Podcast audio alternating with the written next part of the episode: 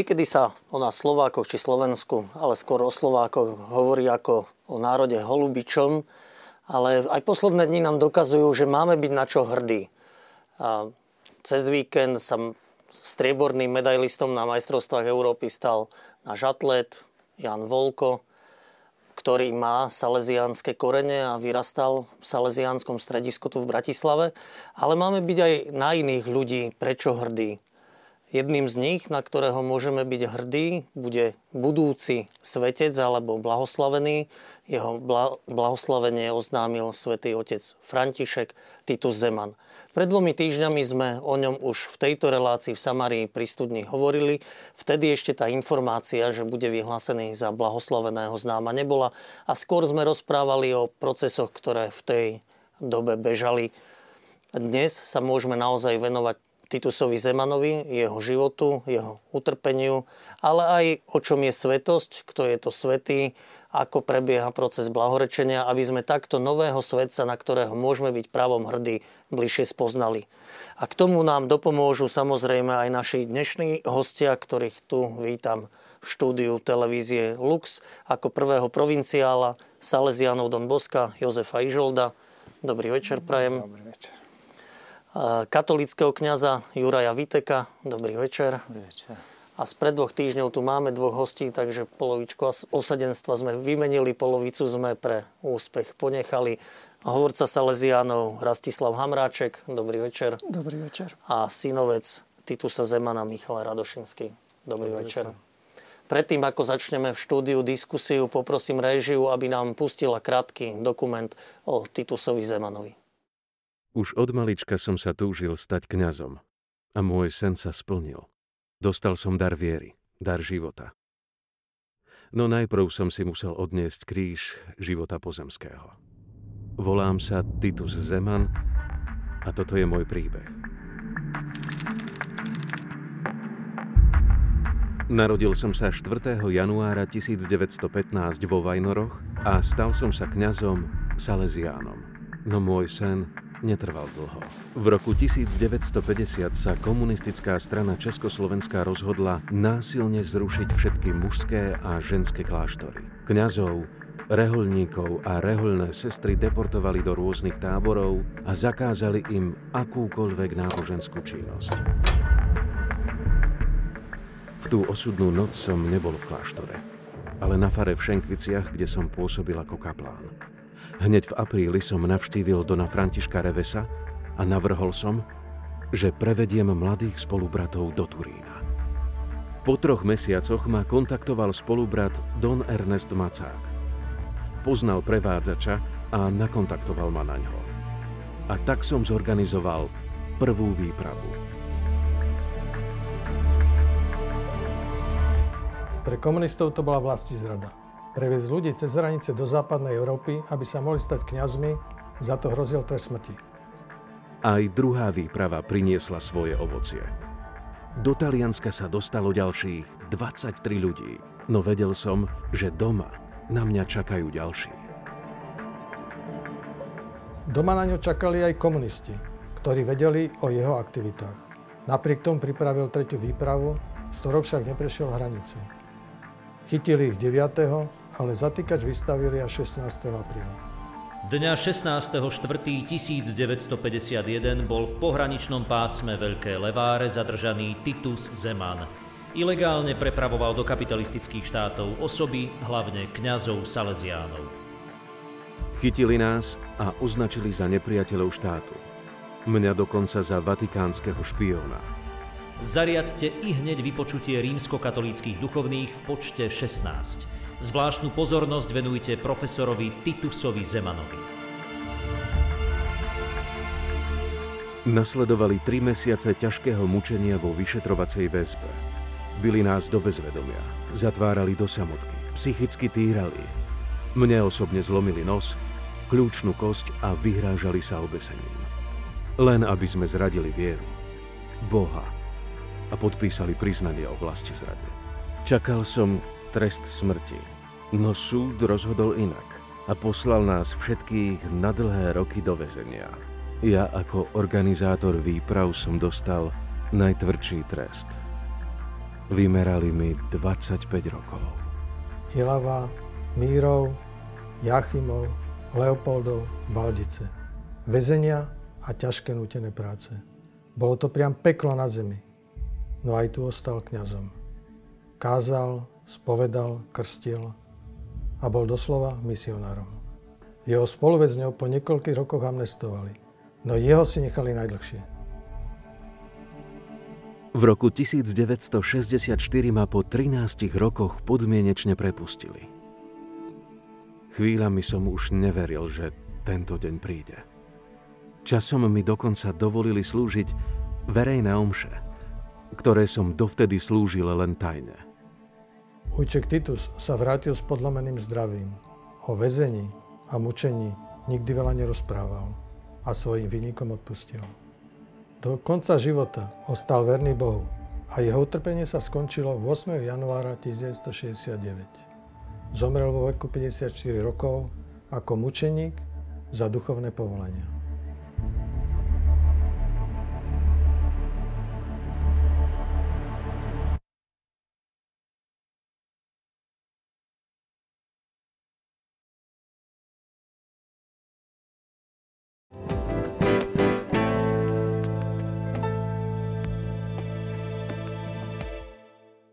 Takže krátky dokument nám priblížil osobu Dona Titusa Zemana a teraz budeme diskutovať o tom, čo s ním súvisí a možno by som otec Juraj pri vás začal a vy sa venujete teológii svetých. Možno keby ste pár vetami povedali, čo je to tá teológia svetých a potom vám položím v zápäti ďalšiu otázku.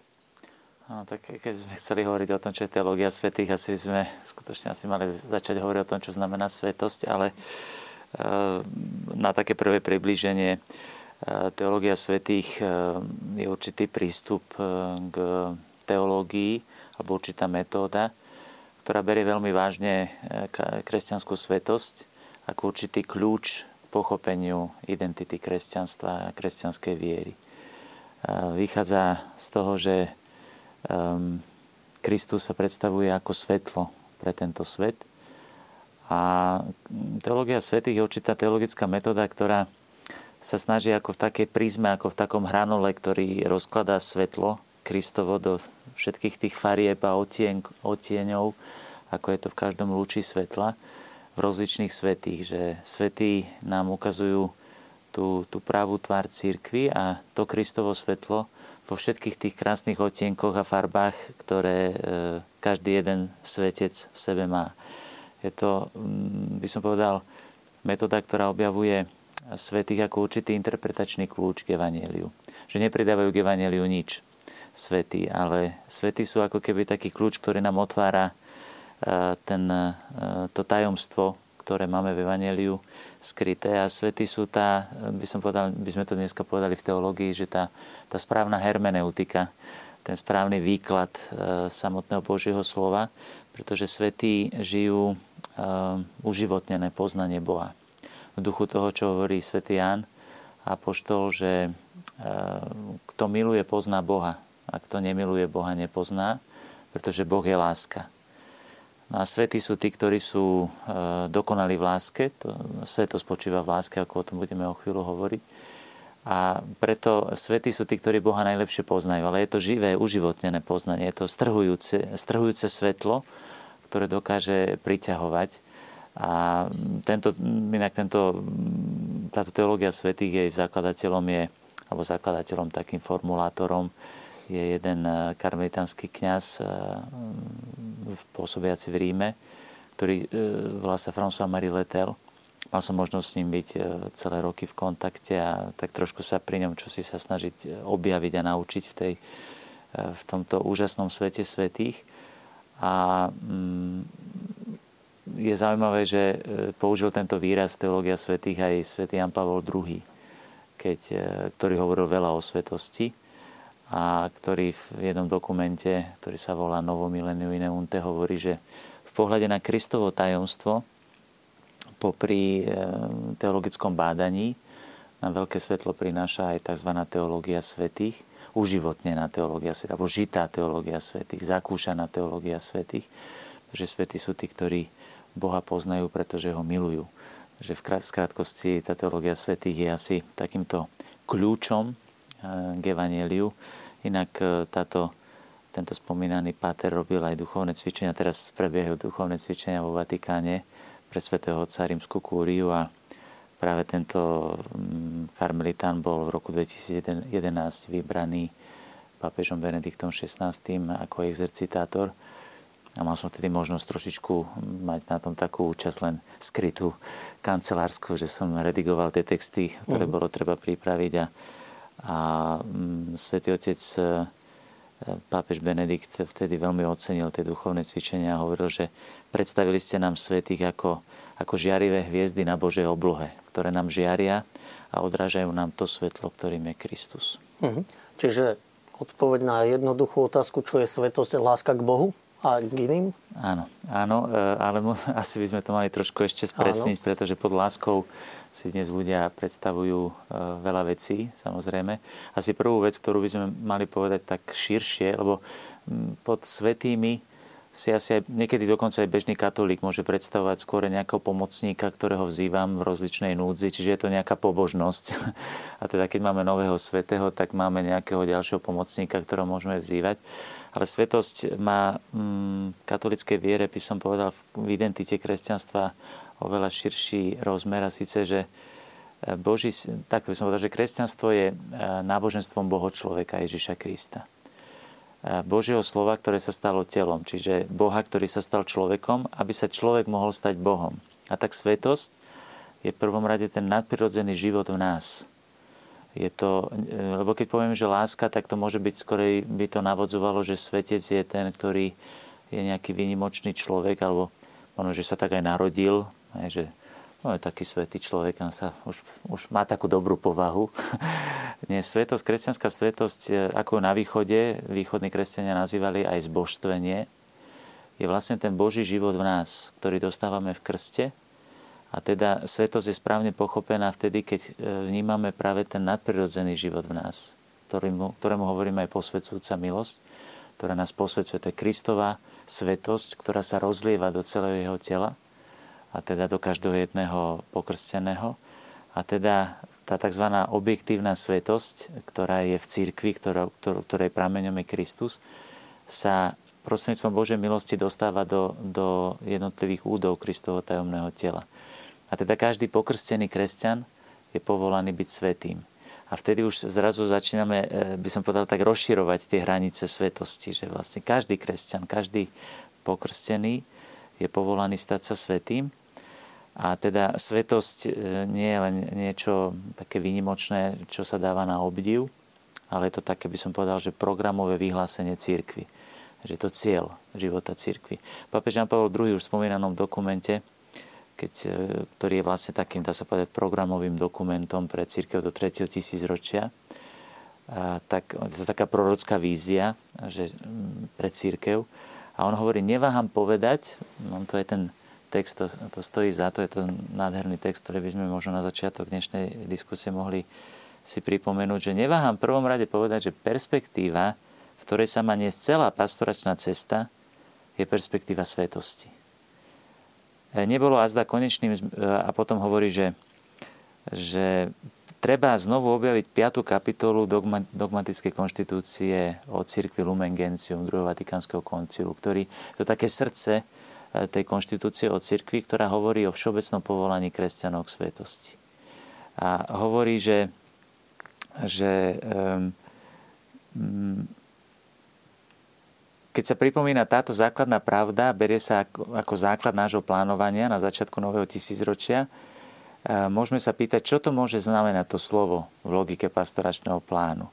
On hovorí, že znamená to vyjadriť presvedčenie, že ak je krst opravdivé vkročenie do Božej svetosti, prostredníctvom začlenenia sa do Krista a prijatia Ducha Svetého, bolo by nezmyselné uspokojiť sa s nejakým priemerným životom, prežívaným znamení minimalistickej etiky a povrchnej religióznosti. Čiže e, opýtať sa, hovorí Jan Pavel II v tomto dokumente, že opýtať sa niekoho, že či sa chce dať pokrstiť, znamená vlastne opýtať sa ho, že či sa chce stať svetým. Chcem, len zakopnem každý deň 77 krát. Áno.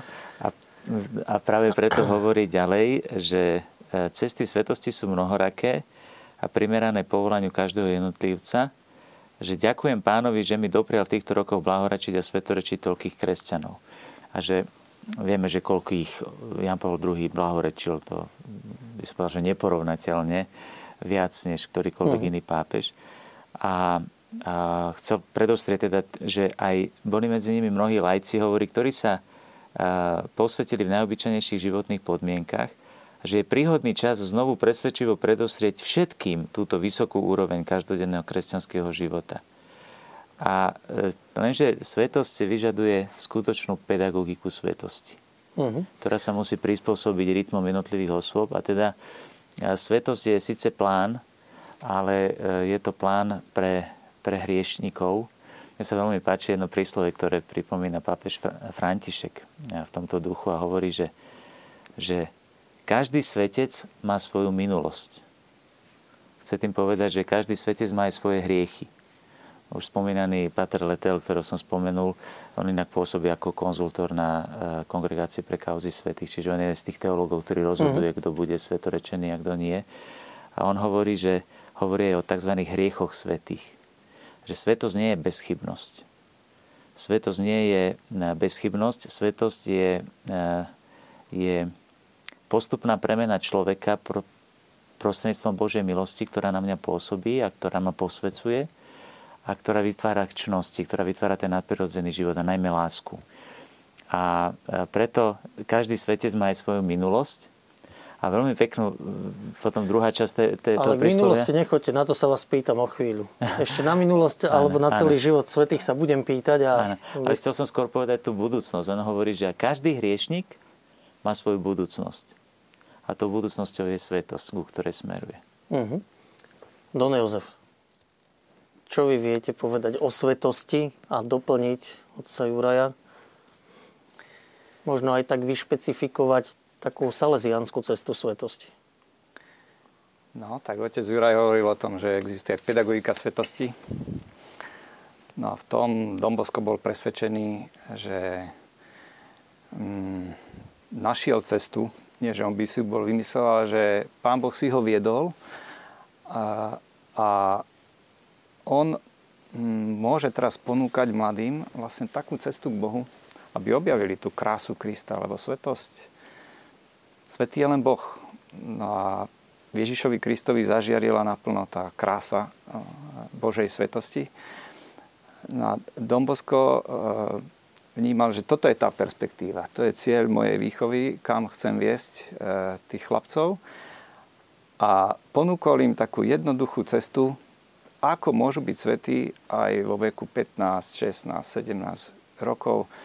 Keď prišiel za ním Dominik Savio po jednej z kázni, po jednej kázni, kde Dombosko tak horlivo rozprával, treba byť svetý, je, je, Pán Boh to chce a nie je ťažké byť svetý, že dá sa to tak Dominik Savio celý nadšený prišiel a hovorí, ja sa chcem stať svetým, rozhodne sa chcem stať svetým. No a Dombosko nezostal taký, joj, tak teraz čo? On už mal pripravené hneď tri body cestu. Že tú pedagogiku svetosti už mal premyslenú, čo ponúkne mladému človeku. Hovorí, buď stále veselý. Môžem povedať, že je to také novum, že vlastne veselosť aj tá puberťácka, môžem povedať taká mladická, uvoľnená spontánnosť, že je cesta k Bohu. Že tam človek zakúša čosi z tej krásy, e, slobody e, Božieho tvora, no, Božieho dieťaťa. Ale stále veselý, čiže nielen nejaká taká e, bujará radosť bez cieľa, ale niečo, čo pramení niekde hlboko tak Dominikovi hovorí, buď stále veselý, plň si svoje povinnosti, teda kresťanské, ale aj školské.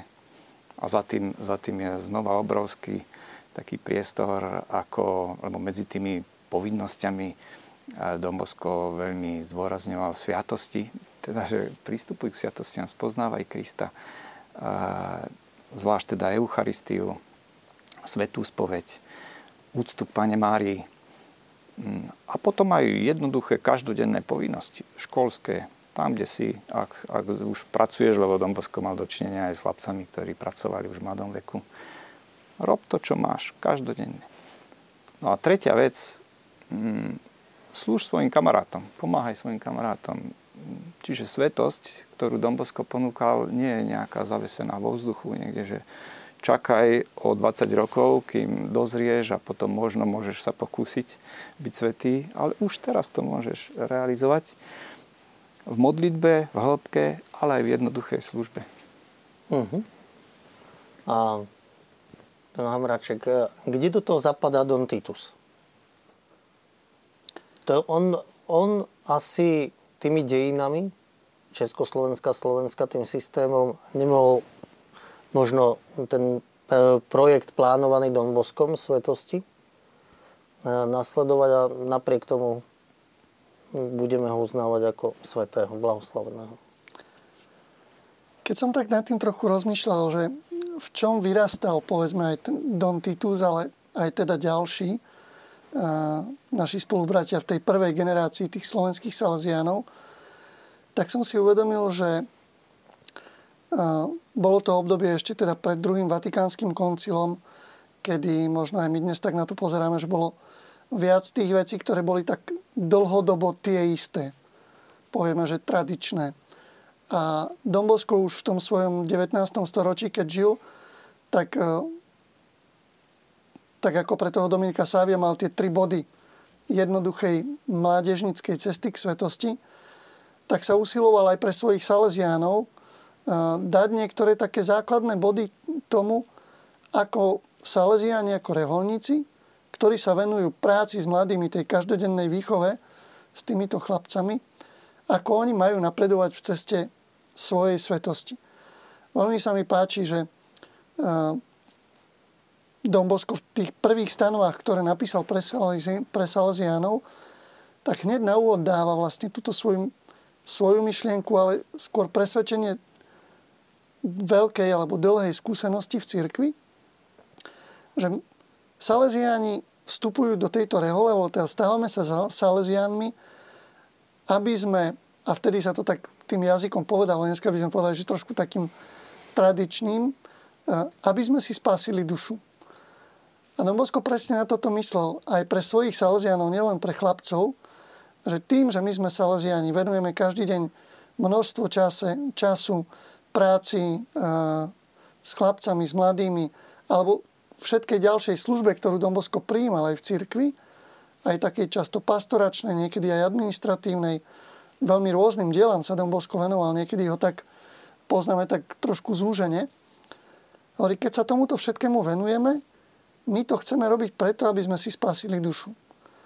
A to bolo možno takéto tradičné vyjadrenie, ktoré sa aj v staročiach e, v dejinách cirkvi tak nieslo, keď sa uvažovalo o tom, že aký je vlastne cieľ človeka. Juraj pekne pomenoval, alebo aj citoval z dokumentu svätého Jána Pavla II. A druhý vatikánsky koncil to už preložil do takej tej dnešnej reči, že, že naozaj povolaním kresťana je svetosť. To, čo postáročia církev možno sformulovala do tej jednoduchšej verzie alebo vyjadrenia, že spasiť si dušu. A Don Titus vyrastal v týchto, poviem, základoch, ktoré položil Don Bosco, a ktoré tí prví Salesiani, tie prvé generácie Salesiánov, a môžeme povedať, že, že naši slovenskí prví Salesiani naozaj poznali ešte Salesianov, ktorí poznali Dom Boska. Istým spôsobom mali informácie, správy, skúsenosť o Dom Boskovi z prvej ruky. Oni vyrastali na týchto základoch. A ja som si uvedomil, že tá svetosť Dona Titusa sa rodí práve v tých jednoduchých veciach, ktoré Don Bosco pomenoval, ktoré odovzdal svojim Salesianom a ktoré aj Don Titus poznal, keď bol v Šaštine, e, keď potom už pôsobil povedzme ako profesor na gymnáziu v tej každodennej výchovnej, pedagogickej práci s mladými, tam rástla tá svetosť. Ja keď som rozmýšľal trošku aj na tú otázočku, že čo to tá svetosť je, pri tom všetkom, čo sme tu už povedali, aj takéto hutné a základné, aj také teologické, Vybavil sa mi jeden obraz, ktorý som pred, doslova pred pár dňami e, zažil. Bol som s jednými mladými manželmi. E, po Svetej sme vonku pred kostolom rozprávali a potom sa oni rozchádzali. Každý išiel svojou stranou ďalej do práce za svojimi povinnosťami.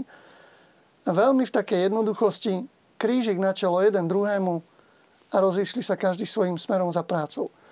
A som si uvedomil, že toto sú niekedy také tie malé body, kde môžeme vnímať, že ľudia sa usilujú žiť svoje kresťanské povolanie, žiť svoj vzťah s Bohom, aj svoju vieru vo vzťahu k druhým ľuďom a prejavujú, prejavujú to v tých konkrétnych gestách, v tých konkrétnych skutkoch.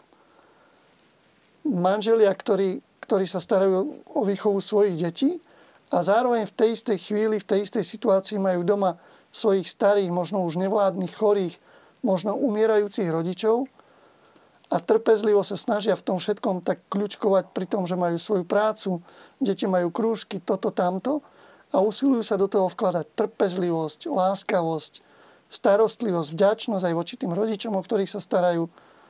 Toto je pre mňa také jednoduché, konkrétne vyjadrenie svetosti, ktorú pomenovával v takej konkrétnosti pre, povedzme to, pre aj ten bežný laický svet už František Salesky. A to sme v ktorom storočí, otec Juraj? Ty to poznáš lepšie. 17. V 17. storočí, keď František Salesky hovorí o svetosti pre matku v rodine, o svetosti pre kňaza, o svetosti pre reholníka, o svetosti pre mladíka, o svetosti pre muža, ktorý pracuje na poli. V tej, v tej konkrétnosti života. Čiže asi je si potrebné aj uvedomiť to, že svetý nie je len ten, kto je povýšený oficiálnou autoritou, teda pápežom na oltár, ale naozaj každý, kto si plní tie povinnosti kresťanské, teda naozaj, že asi miluje Boha, teda tá láska a tá potom pramení do vzťahu k ľuďom. Páči sa mi veľmi, že my vlastne každú nedeľu recitujeme, vyjadrujeme svoju vieru krédom pri Svetej Omši. A tam je ten článok viery. Verím v spoločenstvo svetých. To spoločenstvo svetých nie sú len tí, ktorých máme v liturgickom kalendári, alebo ktorých teda pápeži kanonizovali, vyhlásili za svetých. A to je spoločenstvo všetkých tých svetých, ktorí sú v nebi a plus tých, ktorí v tejto putujúcej cirkvi na zemi sa usilujú žiť svoju vieru a ešte teda tým pričlenujeme církev, církev v očistci. Uh-huh. Že tá svetosť nie je len naozaj to, ako si spomenul, že tí, ktorí sú povyšení na oltár. Uh-huh. František používa taký výraz, že anonimná svetosť.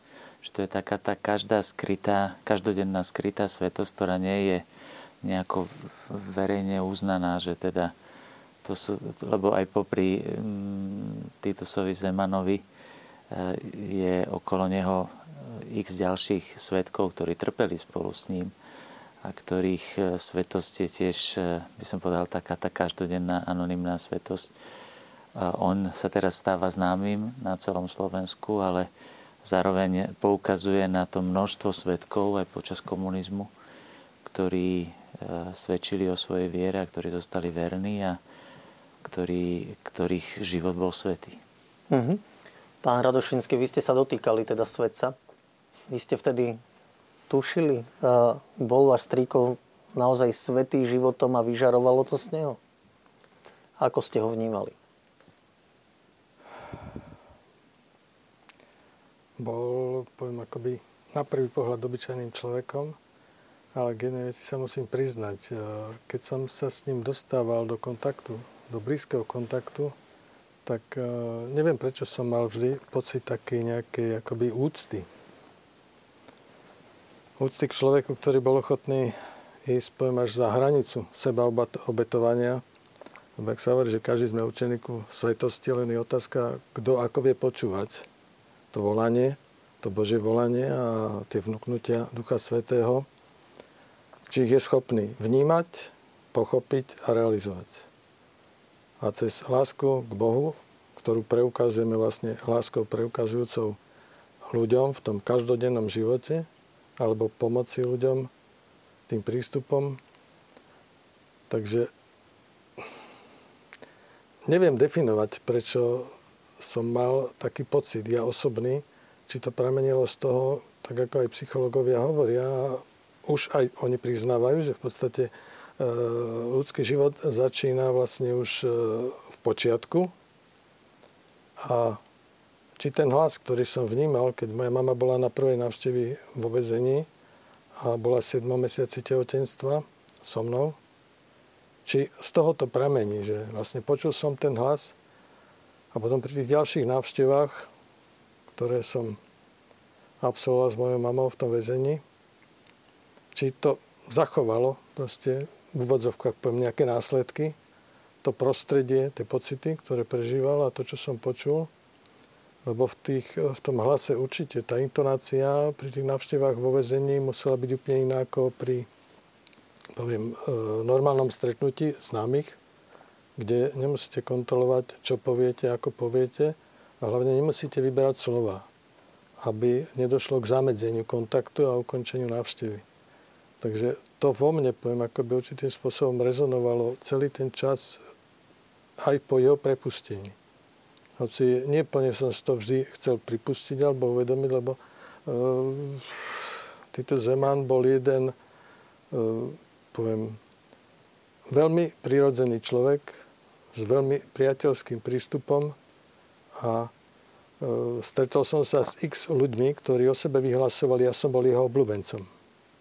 A keď som si tak začal, poviem, akoby obrazne robiť čiaru na, čiarky na papier, tak proste ten papier bol celý popísaný čiarkami, že každý, kde ho stretol, alebo podstatná časť, ktorá ho stretla, nemôžem povedať, že úplne každý, tak ho vnímali tak, že proste bol to človek, ktorý sa rozdával. To znamená, rozdával tú svoju lásku Božiu cez tých ľudí a tým ľuďom. Mm-hmm. Prijal to volanie toho pána. A v tom úvodnom dokumente, ktorý sme púšťali v úvode relácie, boli nejaké životopisné údaje, že bol Vajnorák vlastne. E, je niečo k tomu treba dodať, k tak, takým základným bodom, ktoré by sme mali o ňom vedieť?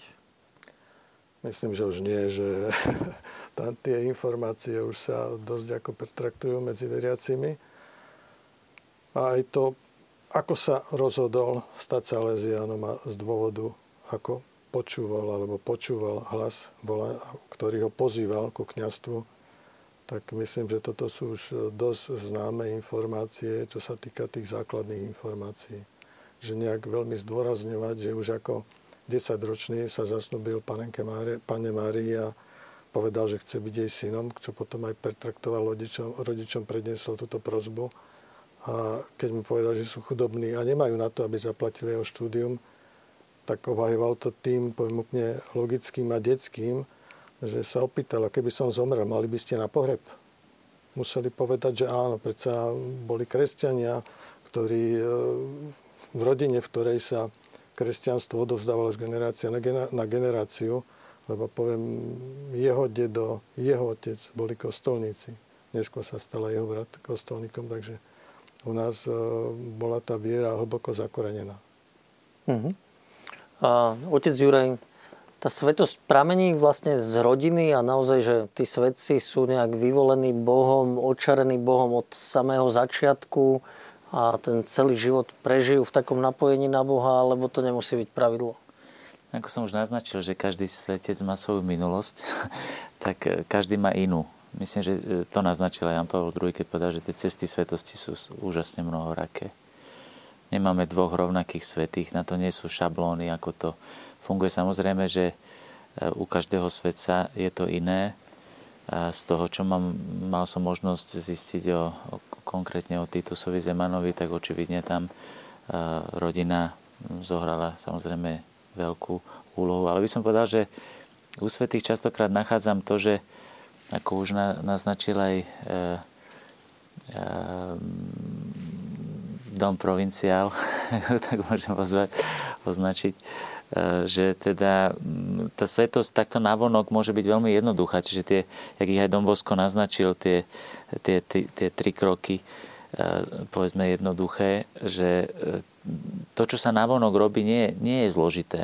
Že častokrát v rodinách, bežných katolických rodinách dostaneme taký normálny zdravý základ toho, že z čoho svetosť pramení. Hej, ako to bolo naznačené napríklad teda chodiť, chodiť na svetú omšu, hej, chodiť na svetú spoveď. No to je vlastne to, že príjmam tú svetosť od Krista a ja sa posvedcujem. A to sa často deje úplne v skrytosti um, a potom by som povedal, že plní si svoje povinnosti hej, každodenné. Čiže nič, nič nejaké vynimočné, čo by iný, iný nerobil, Lenže v skrytosti to čo, to, čo je na svetosti je ťažké objaviť, je, že ona je, ona je skrytá v srdci, tá svetosť.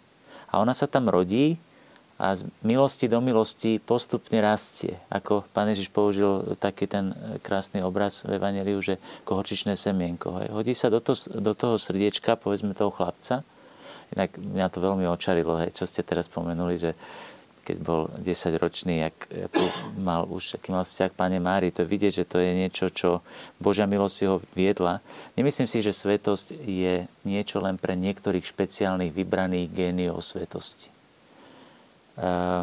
ako ste to naznačili veľmi pekne, že závisí od tej učenlivosti srdca. Že svetosť je nám daná všetkým, sme pokrstení. To znamená, že máme k dispozícii celý nadprirodzený aparát k tomu, aby sme sa mohli stať svetými, len tá učenlivosť srdca nie je vždy rovnaká. A e, tuto je obdivuhodné, ja sa priznám, ja som bol tým očarený, keď som e, teda to čítal, že ako povedzme akú, akú, akú prenikavú argumentáciu v podstate ozbrojujúcu mal, hej, že, že keď zomriem, e, tak budete mať, hej, že e, budete mať na pohreb, tak mi to dajte na to, aby som sa stal kňazom, tak to, to, je, to je neuveriteľné. To je tá múdrosť evaneliová, ktorá pramení z toho nadprirodzeného života, ktorý je skrytý. Svetý Jan z hovorí, že, že kto napríklad si všimne, že toto je svetec. Bežní ľudia si to nevšimnú. Svetý Jan Skriža hovorí, že to si všimne iba iný svetec. a, jeden divák z Partizánského sa pýta, Don Jozef, možno vy by ste vedeli mu poskytnúť odpoveď, ale samozrejme potom aj ďalší, že už pred dvoma týždňami sme hovorili o tých procesoch e, s Donom Titusom aj v úvode toho dokumentu. To bolo dosť tak aj pre mňa emotívne silné, keď som ho videl že kde berú títo odvážni a statoční ľudia sílu čeliť nebezpečenstvu a smrti. Svetosť určite vyžaduje položiť aj život za pravdu. Mohol by som povedať, že aj ja som kresťan a povolaný k svetosti, ale takúto odvahu by som sebe asi nenašiel. Musí sa človek s ňou narodiť? Tak toto je taká veľmi dobrá otázka. Triafa do čierneho. A že svetosť nie je prirodzená odvaha, nejaká taká dokonalosť človeka, že ja sám sa rozhodnem, volím si ideál najvyššej dokonalosti a po nej pôjdem. Svetosť je vždy dar. Aj odvaha čeliť ťažkostiam, to nie je ľudská odvaha, je to Boží dar tej Božej slobody, E, že Boh posilňuje človeka v tej ľudskej krehkosti, mu dáva silu, mu dáva silu svoju. A tak ako Pán Ježiš obetoval a, svoj život, tak takto komunikuje vlastne veriacemu človeku e, tú svoju moc e, ísť aj do tých temných oblastí, vstupovať aj do tajomstva smrti, ale nie s tým, že ja padám do tmy, ale že Boh ma drží, že Boh je so mnou. V prvej cirkvi vlastne tí prví, ktorí boli uctievaní ako svety, boli mučeníci.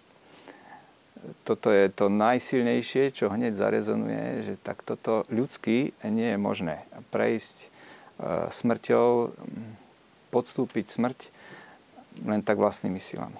Že tam táto Kristová moc lásky, ktorá je silnejšia ako smrť, tak sa zmocní človeka a mm, dá mu odvahu. Don Titus určite bol aj tak prirodzene odvážny, že to, to z toho jeho životopisu vidieť. Mm, ale mm, to, čo s ním Boh spravil, že od neho chcel veľmi veľa a na to nestačila tá prirodzená odvaha. Nestačila to, že nejaký zmysel pre dobrodružstvo a teraz, eh, že bol športovec a že teda mal odvahu púšťať sa aj do vecí tak aj s rozhodnosťou. Eh, to je veľmi krásne, ale prežiť 13 rokov vo vezení, prežiť všetky tieto vypočúvania, deptanie psychické, vyhrážanie sa smrťou, e,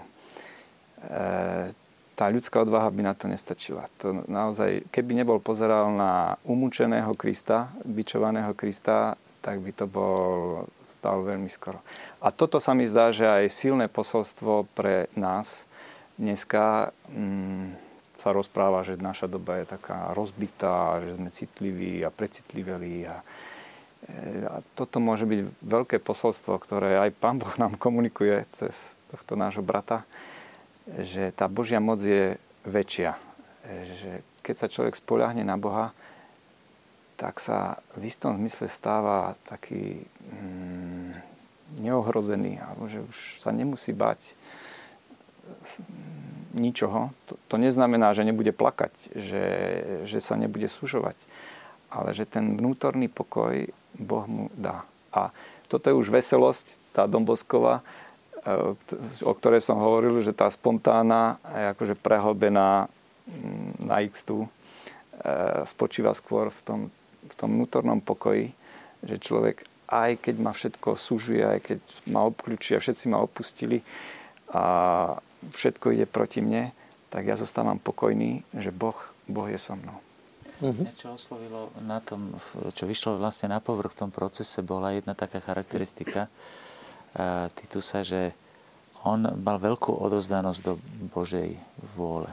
Že tá odozdanosť, to tam veľmi silne zaznelo.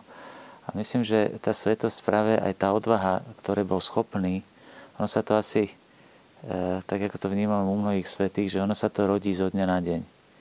Že vlastne tam tá odozdanosť každý deň. Pán Boh mi dá silu prežiť dnešný deň, čeliť tomu, čo príde.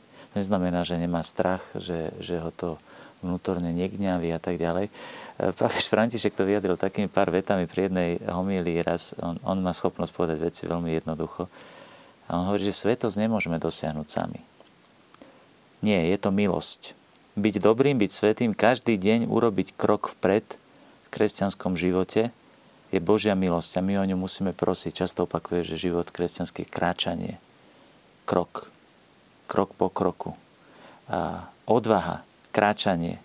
Cesta, po ktorej treba kráčať s odvahou, s nádejou a s pripravenosťou pripravi- prijať tú milosť. A to si všímam napríklad, aj keď som sa tak ponáral povedzme do života blahoslavenej Zdenky, ktorá vlastne prežívala tie úzkosti veľmi podobné a v tom istom období. A v istom zmysle aj, takto ešte asi bude reč o tom, že boli to prepojené príbehy, príbehy tak, že vlastne oni, tí mučeníci, dozrievajú v tej, v tej milosti a odvahe každý deň odozdanosťou do Božej milosti, spoliehaním sa na Božiu milosť lebo to nie je z nich a zároveň ale aj, e, že to je postupné, to nepríde hneď. Nemyslím, že to je tak, že on už mal odvahu e, byť mučeníkom, keď išiel ich prevádzať. Jednoducho, to je, to je, to je krok po kroku. byť mučeníkom. Chcel byť kňazom, salesianom. Rob, robil... Nerozmýšľal, že nerozmýšľal budem, budem, budem to robiť preto, aby som sa stal mučeníkom. Určite nie. A poviem aj pri rozlučkovej reči na pohrebe Don Dermek, ktorý bol vtedy inšpektorom, tak e, povedal v tom príhovore, že Titus si to nerobil z dobrodružstva.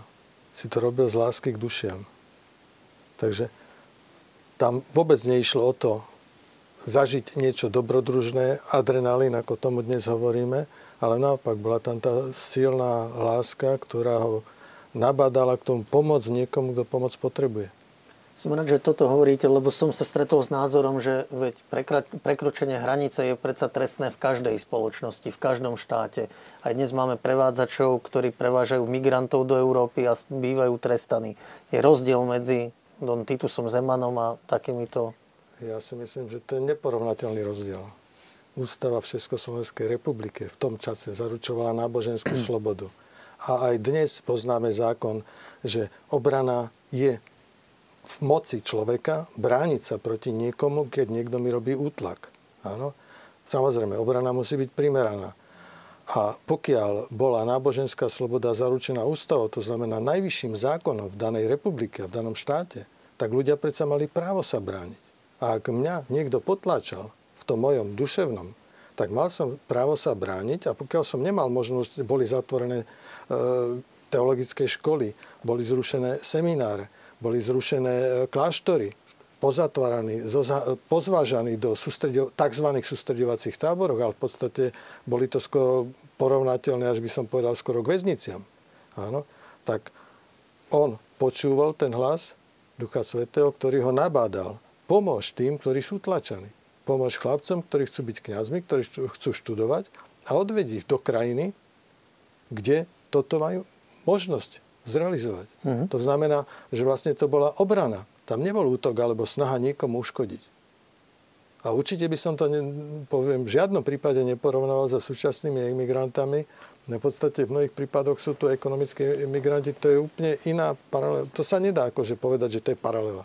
Uh-huh. Môžeme použiť to isté slovo, to isté pomenovanie, ale význam tých jednotlivých slov, keď si ich porovná vedľa seba, tak sú diametrálne odlišné. Uh-huh. A, no, Rastio, nielen Titusová odvaha, a možno otec Juraj to tak aj naznačil, že on je teda takým reprezentantom tým prenasledovaných, ktorí tu boli za toho bývalého režimu totalitného, ale odvahu potrebovali a určite aj boli svety naozaj mnohí tí, ktorí s ním utekali, ktorí mu pomáhali. Spomenuli sme aj sestru Zdenku. E, čiže to sa tak ako si množilo.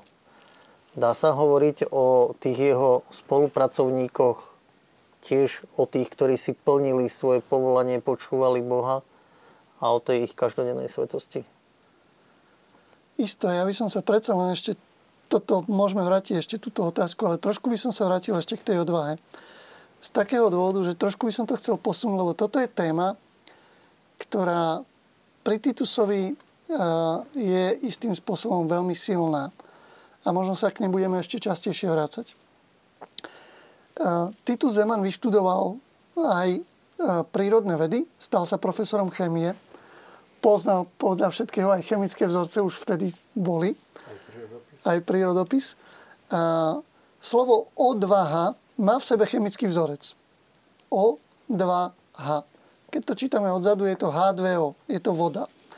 A je možno taká, trošku taká hra, vtip, alebo tak, taká veselá Božia režia, že Titusová odvaha sa ukázala práve v, v súvislosti s vodou, s prekračovaním Moravy, rieky. A pri tej Titusovej odvahe je jedna, jedna vec ešte veľmi pekná, ktorú môžeme doplniť k tomu, čo bolo povedané, že akú cestu on prešiel. Odvaha každého z nás istým spôsobom, ako Juraj povedal, rastie deň za dňom, ale u neho je veľmi pekne vidno, že on naozaj bol typ človeka, ktorý bol silný fyzicky, dokonca on pôvodne chcel študovať telovýchovu, len provinciál potom rozhodol, že teda by bolo lepšie, keby sa stal profesorom pre chémiu. Bol zdatný aj športovo a pri tých prvých dvoch výpravách, keď naši spolubratia potom spomínali na to, ako to prebiehalo, aj svetkovia v procese, sa ukazuje, že on išiel so svojou takou odvahou až, až, až po hranicu, uh, poviem, života, že tam pri, pri druhej výprave, uh, keď sa už všetci dostali na druhú stranu rieky Moravy, uh, tak odpadol do bezvedomia, museli ho preberať. Ale on si tu, a on si tú svoju odvahu aj uvedomoval a dokonca sám o nej potom neskôr hovoril. Je zaujímavé, že sú niekedy body v tých príbehoch svedcov, kedy oni sami ako keby rozmýšľajú nad vlastným životom a niekedy takým blízkym dušiam, a toto je, ako otec Juraj vravel, že svet sa spozná ďalší svetec, a to ešte neznamená, že to už sú teda hotoví svetci, ale sú na ceste, blízkym dušiam sa niekedy zveria s tým, čo žijú. Titu Zeman na prelome rokov 50-51 trávi čas v Rakúsku v Linci a tam už je početná skupina československých emigrantov, ktorí už tam tiež sa snažia žiť ten svoj sen slobody. A, a má tam priateľa, Michala Ošonského, ktorému v januári 51 píše niekoľko listov a je zaujímavé, museli, byť asi, museli to byť blízke duše. Pretože tam Titus píše veľmi pekne o tom, ako sa premieňa jeho odvaha. On hovorí o sebe ako o niekom, kto nemal strach, kto nepoznal, čo je to strach. A po tej druhej etape, keď už teda odviedol spolubratov do Talianska, vracia sa späť a viacerí z jeho okolia ho upozorňujú na to, že to, čo robí, je veľmi riskantné, že ho to naozaj môže stať život, že sa to nemusí aj tretíkrát vydariť. Titus si začína uvedomovať, že síce je odvážny, že on sa nebal pri tých prvých dvoch výpravách, ale zrazu si začína uvedomovať, že má aj on strach. A tu do tohto vstupuje to, čo asi by sme naozaj pomenovali to Božou režiou a tým, ako vlastne tá svetosť v nás rastie v, tých, v tej každodennosti, alebo ten krok po krôčiku, keď asi o dva týždne po tom liste, v ktorom sa vyznáva z tej svojej odvahy, neodvahy a strachu, píše tomu istému priateľovi ďalší list, keď hovorí o tom, že ako kňaz slávil som svetú omšu, tuším, to bol vtedy piatok, som si to pozrel spätne do kalendára, ktorý deň v roku to bol vtedy. Slávil som ráno svetú omšu, čítal som si čítania, počúval som Božie slovo, ktoré sa pri tej svetej omši čítalo a to Božie slovo vo mne zlomilo strach. Teraz už tak trošku interpretujem, on hovorí o dvoch injekciách z prvého čítania a z Evangelia, kde to, že on zrazu si uvedomil, že bol odvážny, potom mal strach z toho, že naozaj môže prísť o život, ten zápas v ňom v jeho duši a tá jeho odvaha sa ako keby znovu narodí, ale už nie z toho, že ja na to mám, ale z toho, že on počúva Boha, počúva Božie slovo, ako by povedal svätý otec Jan Pavel II, živí sa Eucharistiou, slaví Eucharistiu a z nej nadobúda odvahu pán Radušinský pekne povedal, Titus asi nikdy nerozmýšľal nad tým, že by bol mučeníkom, alebo určite to nechcel v, tom, v, tom, v tej prvej časti svojho života. Ale na druhej strane, aj v tom procese blahorečenia, ktorý teda sa ukončil veľmi šťastlivo a tomu tešíme, sa ukázalo, že istým spôsobom každý mučeník, ktorého církev spätne uznáva teda za mučeníka, každý takýto kresťan v istom bode príde k rozhodnutiu a musí urobiť to svoje vlastné rozhodnutie, že je ochotný naozaj akoby prekročiť pomyselnú čiaru, z tej druhej strany už nebude návratu. Že sa rozhodne naozaj celý sa dať Kristovi aj s tým, že o to môže stať život. A toto Titus z tej svojej e, kríze takej, že bol odvážny, potom si uvedomoval strach a veľmi ho to tak aj premáhalo, nevedel ako ďalej, Boh mu vracia túto takú, ale už Božiu odvahu, kedy on posilnený Božím slovom a Eucharistiou, čo by sme povedali naozaj, že každodenná Sveta Omša, príjmanie sviatosti, premieňa človeka a dáva človeku tú odvahu ísť aj do toho, čo je ťažké. A myslím si, keď sa vrátime k tej tvojej otázke, ako to bolo možno s tými ďalšími, ktorí boli spolu s Titusom, najmä v tej tretej skupine a potom ich súdili spoločne a boli vo vezeniach,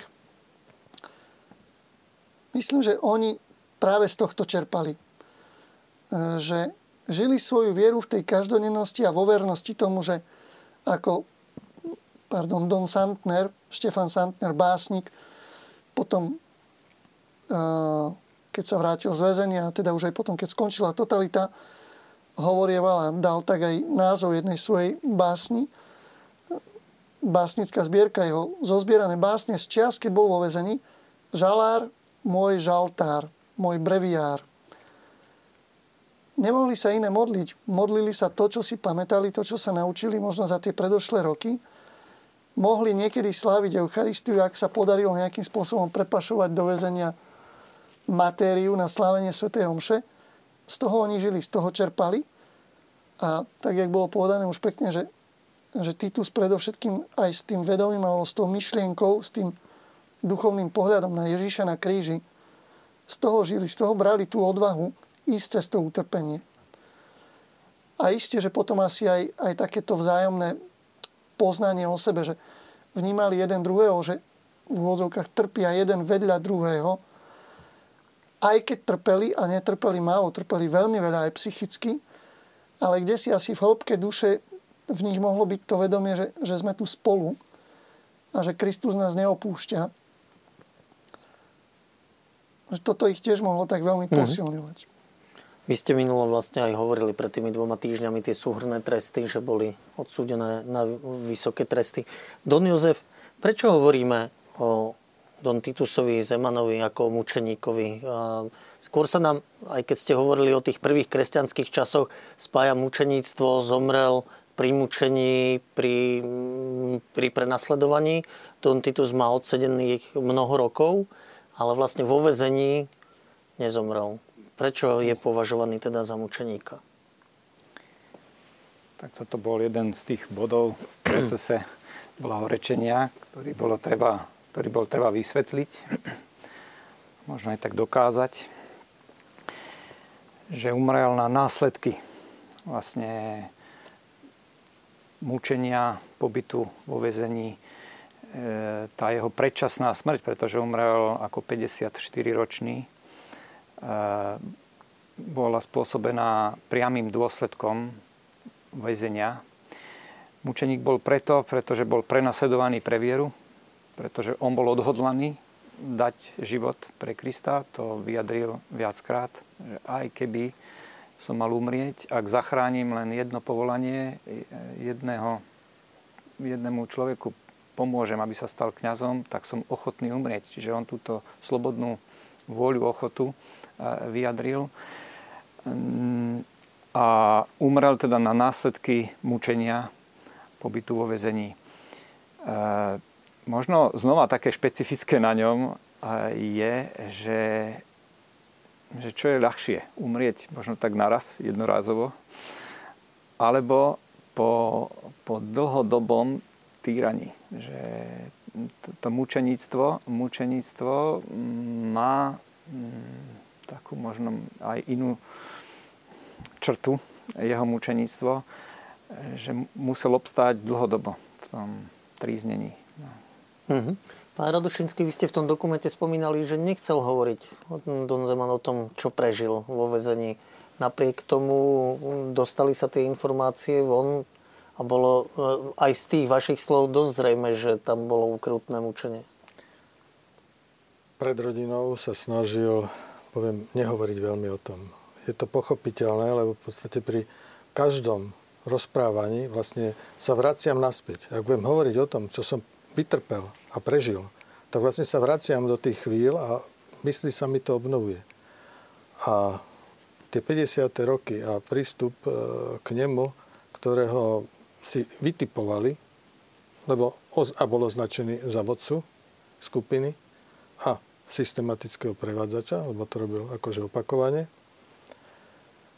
tak eh, nechcel zaťažovať aj rodinu. Áno? Takže, ale vždy, povedzme, tak ako každý jeden človek, občas niečo povie. A potom, keď e, zoskupíte veľkú skupinu ľudí a začnete sa ich pýtať a pripomínať im a opakovať, tak ľuďom sa postupne začne vybavovať vlastne to, čo sa dozvedeli a vlastne začnete skladať mozaiku. Keď zoberiete prvé skličko, tak neviete ešte stále nič. Ale pokiaľ tých skličok zoberiete 20, 50, tak postupne to zložíte. A poviem, akoby najväčšie otvorenie srdca o tom učení povedal človeku, ktorý vôbec nepatrí do rodiny, ale bol to jeho odchovanec, ktorý, poviem tak, ako som povedal na začiatku o sebe, hovoril, že bol som jeho obľúbenec. A pánovi Krivosúdskému skutočne povedal najviac, čo sa týka toho mučenia.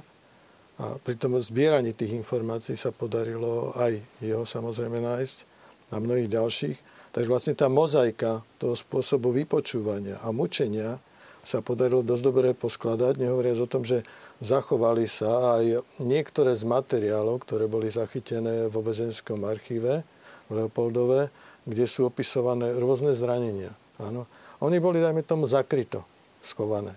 Že napríklad e, padol zo schodov ale keď sa na to pozrel lekár, tak povedal, že proste takéto zronenia pri páde zo schodov v žiadnom prípade nemohol mať. Jednoducho sa neobjavujú na takých miestach. A tá mozaika, keď sa postupne začne skladať, tak ona nám dala obraz o tom, že skutočne v jeho prípade si trúfam povedať, že proste menej bolestivé zomrieť, ako prežiť. A to, mhm. čo prežil on, tak v podstate dá sa povedať, že skutočne, že nasledoval svojho pána. Tam okrem vlastne fyzického týrania a bytiek asi treba aj to psychické týranie. Samozrejme, predstavte si, že keď vás budú 3 mesiace vypočúvať a ešte medzi rečou vám povedia, že aj tak všetko môžete síce tajiť a môžete nám hovoriť čokoľvek, aj tak odvisnete. A keď vám to tak pertraktujú zo dňa na deň a ešte vás konfrontujú s niekým, aby vám ukázali, že v podstate nie ste jediní, alebo aby jeho za, ešte zastrašili, a dotyčný svedčí, že proste ho videl vychudnutého, zakrvaveného a dostala sa informácia, že poviem, sa akoby pripodobňoval k Ježišovi tým, že si prikladal verckovku na tvár zakrvavenú, za, na, zakrvavenú tvár, aby v podstate sa nejak e, možno aj v mysli snažil pripodobňovať k Ježišovi, keď si uvedomal to mučenie, ktoré podstupuje a o ktorom vyhlásil, že vlastne iba toho zachovalo pri živote.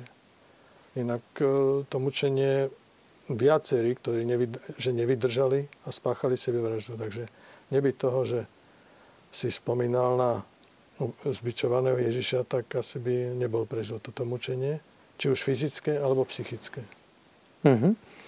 Otec Juraj, e, jedna diváčka sa pýta a možno to rozšírim, že ako prebiehajú také procesy blahorečenia či svetorečenia, ale má konkrétnu otázku, že sa modlí deviatník za blahorečenie Titusa a prosí zároveň o zázrak uzdravenia priateľky a že ak by pán zázračne priateľku uzdravil, či je potrebné okrem ďakovania aj oznámiť takýto zázrak. Mhm. Takže poprosím vás, keby ste tak stručne nejako povedali, ako také procesy prebiehajú. A...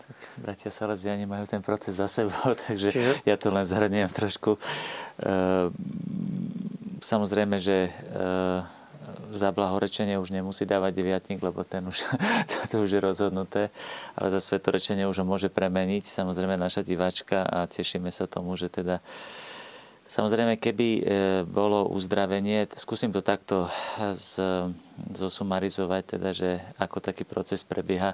V prvom rade, že kto môže ten proces e, začať. No, môže ho začať akákoľvek skupina alebo jednotlivci, ktorí patria do Božieho ľudu. V tomto prípade je to e, teda rodina Salesianska, teda Salesianská rehoľa, ktorá je tzv. aktor kauze, ktorá začne teda ten proces. Môže to byť farnosť, môže to byť dieceza, môže to byť reholné spoločenstvo. E, tí, by som povedal, že dajú žiadosť, aby, aby bol e, konkrétny člen Božieho ľudu vyhlásený za blahoslaveného. Obratia sa na na kompetentnú e, vrchnosť e, cirkevnú, v tomto prípade teda diecézu, v ktorej buď sa narodil alebo zomrel ten, ten e, samotný kandidát na svetosť. V tomto prípade to bolo v Bratislavskej arcidieceze, keďže Vajnory patria teda pod, pod Bratislavu. A um, začína sa ten proces na tzv. dieceznej úrovni je jeden jediný proces, ktorý sa nakoniec skončí v Ríme samozrejme, ale začína sa na tej, na tej úrovni dieceznej.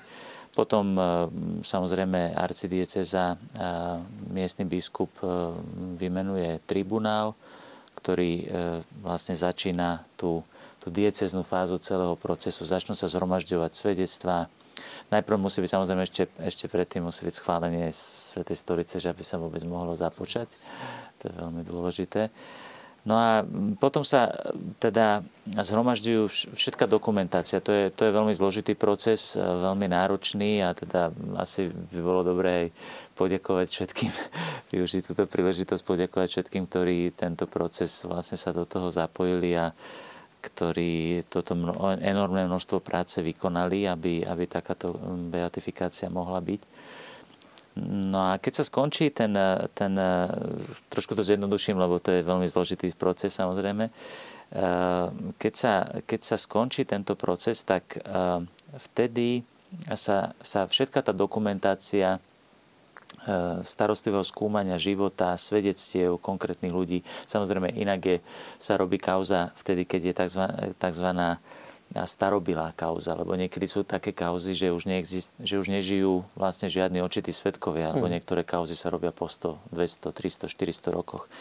Takže tam potom skôr sú historici, ktorí majú veľkú úlohu, aby, lebo len z dokumentov je možné to skúmať. V tomto prípade sú žijúci svetkovia, ktorí vypovedali, a dokonca ešte rodiny príslušníci, ktorí sú, ktorí sú živí.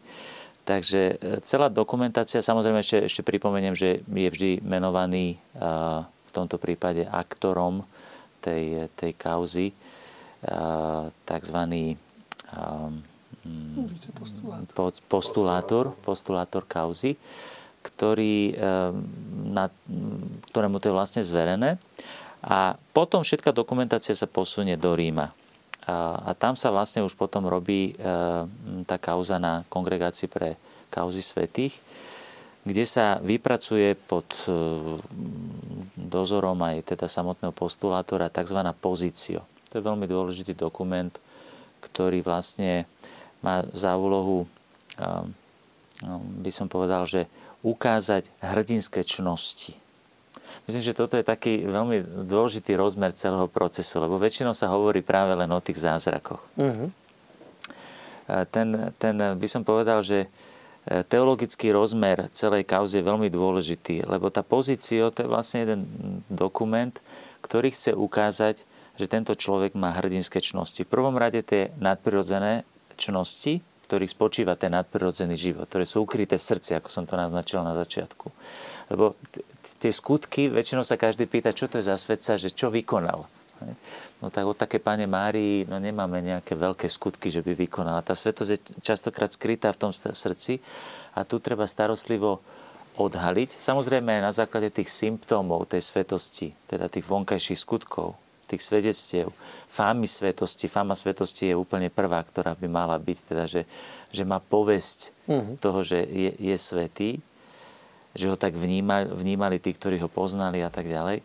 A potom treba dokázať, že tá svetosť v tom srdci skutočne e, sídlila. A to je to starostlivé skúmanie tých čností. No v prvom rade ten nadprirodzený život v nás sa prejavuje cez tri čnosti, ktoré sa skúmajú ako prvé. Lásku sme už spomenuli, to je najvyššia božská čnosť, tá je najväčšia zo všetkých, ale potom hovorí svätý Pavol viera, nádej. Viera, nádej, najväčšia z nich je láska. A potom kardinálne čnosti, štyri kardinálne čnosti, ako ich poznáme. A potom aj špecifické čnosti, ktoré sú typické, e, hrdinské pre toho konkrétneho hmm. svetca. U niekoho je to trpezlivosť, u niek- no práve, myslím, neviem, nie som si celkom istý, ale myslím, že práve odvaha je tá, ktorá bola ako jedna z tých hrdinských čností hlavných u neho. Bolo to tak? Nie som si teraz istý. Povedať? No my sme... To by asi Don Slivom vedel povedať. Sú dva druhy Áno. ciest. Mm, toto je cesta tých hrdinských čností. Ale je aj cesta mučeníctva. A vlastne u nás, teda v prípade Don Titusa, sa dokazovalo, že podstúpil mučeníctvo. No a v prípade mučeníkov nemusí splňať všetky požiadavky. O Don Titusovi hovoria, že aj keby šiel cestou hrdinských čností, takže by veľmi pravdepodobne prešiel, ale pri mučeníkoch tam, sa, tam je to jednoduchšie, že sa dokazuje, že podstúpil mučeníctvo slobodne, dobrovoľne, e, umrel pre vieru a aj bol mučený pre vieru.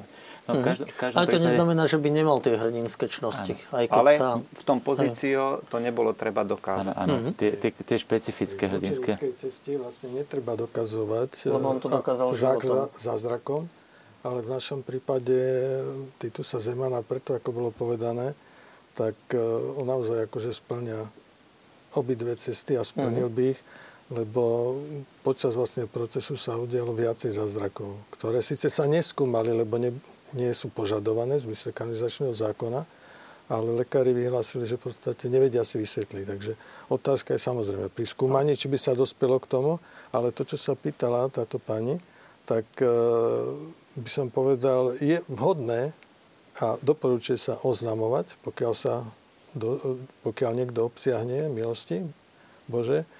A to z toho dôvodu, že Titus Zeman už v podstate bol ukočený proces blahorečenia.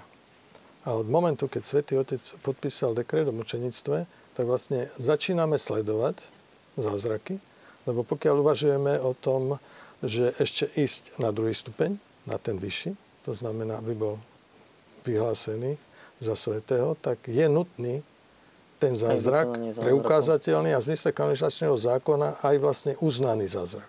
Lebo to je celá to ako zložitá cesta. Ono totiž to e, pri, pri, tej, pri tom beatifikačnom procese, e, ono keď sa uzná e, ten, to, že zomrel ako mučeník, tak ono, e, dekret o hrdinských činnostiach sa tači tak podpisuje, lebo, lebo to mučenictvo je najvyšší dôkaz e, hrdinskosti lásky. Táto je svetosť. Hej. Čiže tá, tá najvyššia uh-huh. čnosť je hrdinská tým mučeníctvom. Čiže to len na, na do vysvetlenie. Čiže e, že, že po, aj keď nie je potrebné povedzme nejaká špecifická hrdinská čnosť, tak toto úplne stačí. A vtedy ten, ten proces, vlastne pri tom beatifikačnom procese, keď sa, alebo to sú dva spôsoby, že buď sa ide cestou mučeníctva alebo tzv. vyznavačstva. A to sú všetky ostatné, keď teda nezomrel na následky. Ešte by som doplnil, keď eh, Don Jozef hovoril o tom, že teda sa dokázalo, že bol mučeníkom napriek tomu, že eh, potom bol ešte prepustený a tak ďalej, že zomrel na dôsledky mučenia tak tam je veľmi dôležité dokázať aj to, že to bolo pre tzv. odium fidei, že to bolo z nenávisti voči viere kresťanskej. Áno, a to bolo tiež samozrejme, však ten režim mm-hmm. bol v prvom rade áno, že, protikresťanský. Áno, protikresťanský. No a e, vtedy, e, keď sa dokáže to, že je mučeníkom, tak nie je potrebný zázrak pre ten prvý stupeň. Hej.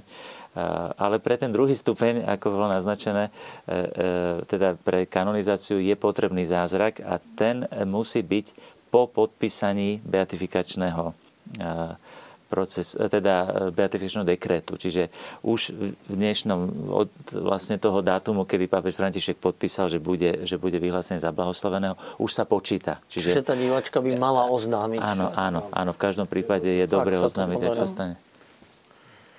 Áno, áno. A čiže, čiže stačí jeden zázrak, ktorý sa potom... Lebo na, na kanonizáciu už je potrebné potom vlastne len ten zázrak. Ten proces, o ktorom hovoríme, ten, a tam už sa neskúma nič, lebo, lebo už keď sa podpíše dekret o hrdinských čnostiach, kedy dostane titul venerabilis, v tomto prípade, e, ako naznačil Don Jozef, sa to zjednodušilo, lebo keď je mučeník, tak už automaticky potom Svetý Otec len podpíše, že, že, môže, byť e, beatif- že môže byť beatifikácia. Ale, ale e, v prípade, v prípade kanonizácie vlastne sa už čaká len na potvrdenie a schválenie zázraku, na to sú samozrejme mm-hmm. tiež kanonizačný proces, ktorý, ktorý e, dáva konkrétne zákony, ako musí, musí, musí mm-hmm. prísť k tomu potvrdeniu toho zázraku. Možno už len aby sme uzavreli, lebo aj tento bod, aby sme ho nerobili príliš veľkým. Môžeme aj diváčke teda odpovedať tak, že od momentu, keď svätý Otec 27. februára podpísal, že Titus Zeman bude blahoslavený, tak sa modlíme za svetorečenie a modlíme sa, pretože aj celý ten proces, ktorý sa začal v roku 2010, eh, má vyvrcholiť až svetorečením. A my túžime, aby, aby to až tam dospelo. Eh, to, čo z ľudskej stránky bolo možné urobiť, bolo urobené teraz. A tak, ako otec Juraj vysvetlil, medzi blahorečením a svetorečením sa čaká už len akoby definitívne potvrdenie z Božej strany, že na príhovor toho blahoslaveného sa udeje zázrak. Ak diváčka sa modlí a odporúčame modliť sa, môže pozvať aj ďalších, aby sa modlili.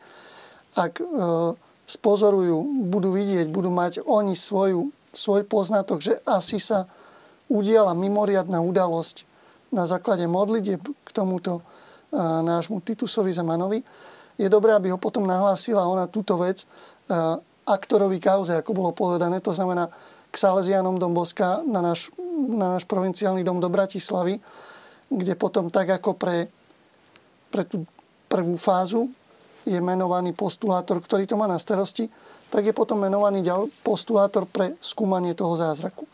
Mm-hmm. Čiže uh, môžeme ešte pri tom možno pripomenúť práve v tejto chvíli, že uh, ak by aj niekto hľadal kontakt, kam možno takúto vec nahlásiť alebo na niečo sa opýtať, tak máme in, internetovú webovú stránku tituszeman.sk, kde jednak sú mnohé informácie o Donovi Titusovi, jednak sú aj kontakty a ľudia tam nájdú aj modlitbu, aj ten deviatník sa tam dá nájsť. Mm-hmm. My sme pred reláciou spomínali jedno meno, keď ešte neboli zapnuté kamery, Klementa Poláčka. Píše nám do relácie jeho neter, ktorá teda pripomína, že bol účastníkom nevydareného pokusu za záchranu života, išiel neskôr, stal sa kňazom Salesianom. Dožil sa ešte tej dobrej správy, ktorou bolo oznámenie blahorečenia Dona Titusa a predišiel nás do väčšnosti a v sobotu ste vraveli, bude mať pohreb v rodnej obci Černík vo farnosti Komiatice. Dobre to napísala jeho netier. Áno, áno, áno. Ehm, dobre, nám relácia pomaly končí. Máme necelých 5 minút. A Čo to znamená, že budeme mať blahoslaveného Slováka, že bude blahoslavený Salesian Don Jozef? Tak vnímame to ako taký obrovský boží dar. A cez svetých Pán Boh nám niečo komunikuje a k niečomu nás aj provokuje že každý svetý interpretuje vlastne aj evanelium, že vlastne odráža v tom, tej konkrétnosti historickej chvíle to, čo pán Ježiš prežíval, ale zároveň aj nás provokuje, ako dnes a provokuje a inšpiruje. Čiže mm, ako dnes vlastne v tejto dobe, v našej dobe prežívať evanílium, lásku, tú Božiu krásu, No v čom, v čom to môže byť e, inšpiratívne pre nás, pre súčasníkov, keď žijeme v inej dobe, nie v totalitnom režime, žijeme skôr v konzumnej spoločnosti, církev nie je prenasledovaná. Napriek tomu to môže byť inšpiratívne? Dnešný človek je zraniteľný, bojí sa, e, je uponáhľaný. E, tie formy neslobody, ktoré dnes žijeme, je, je ich veľmi veľa a zvlášť aj mladý človek, ktorý sa potom úplne na nejaké druhy pôžitku, stáva sa závislým. E, to, čo kedysi komunizmus spôsobil, že vytvoril tú železnú oponu a utláčal slobodu človeka, dnes často sám človek sa stáva takým otrokom svojich rôznych e, poviem, nezriadeností alebo tlakov spoločnosti. No a teraz mať pred sebou človeka, ktorý prežil aj tie najväčšie tlaky vonkajšie e, v tej Božej slobode, to, to znamená, že nemusím sa nechať utláčať. Keď uverím Bohu, keď mu začnem dôverovať, keď e, budem čerpať z tých prameňov milosti, tak ja môžem dnes prejsť cez tú rieku pomyselnú, e, rieku Moravy, môžem prejsť do, do väčšej slobody. A ak som objavil tú Božiu krásu, tak potom zasa po, vzoru, po vzore mm, Don Titusa môžem sprevádzať druhých. Že e, môžem pomáhať, mm, my sa ani pozbudzujeme pomáhať mladým. Dneska je obrovská téma výchovy. Ako pomôcť mladému človeku dozrievať skutočne, tak aby mal dobrý charakter, aby bol otvorený e, pre Boha, pre pravdu. E, Don Titus naozaj nás inšpiruje, provokuje, povzbudzuje svojim príkladom, alebo Pán Boh cez neho nás k tomuto provokuje, aby sme sami kráčali v tej Božej slobode a aby sme pomáhali aj druhým. Uh-huh. Raz to stále platí, že jeseň by mal byť ten termín vyhlásenia za blahoslaveného?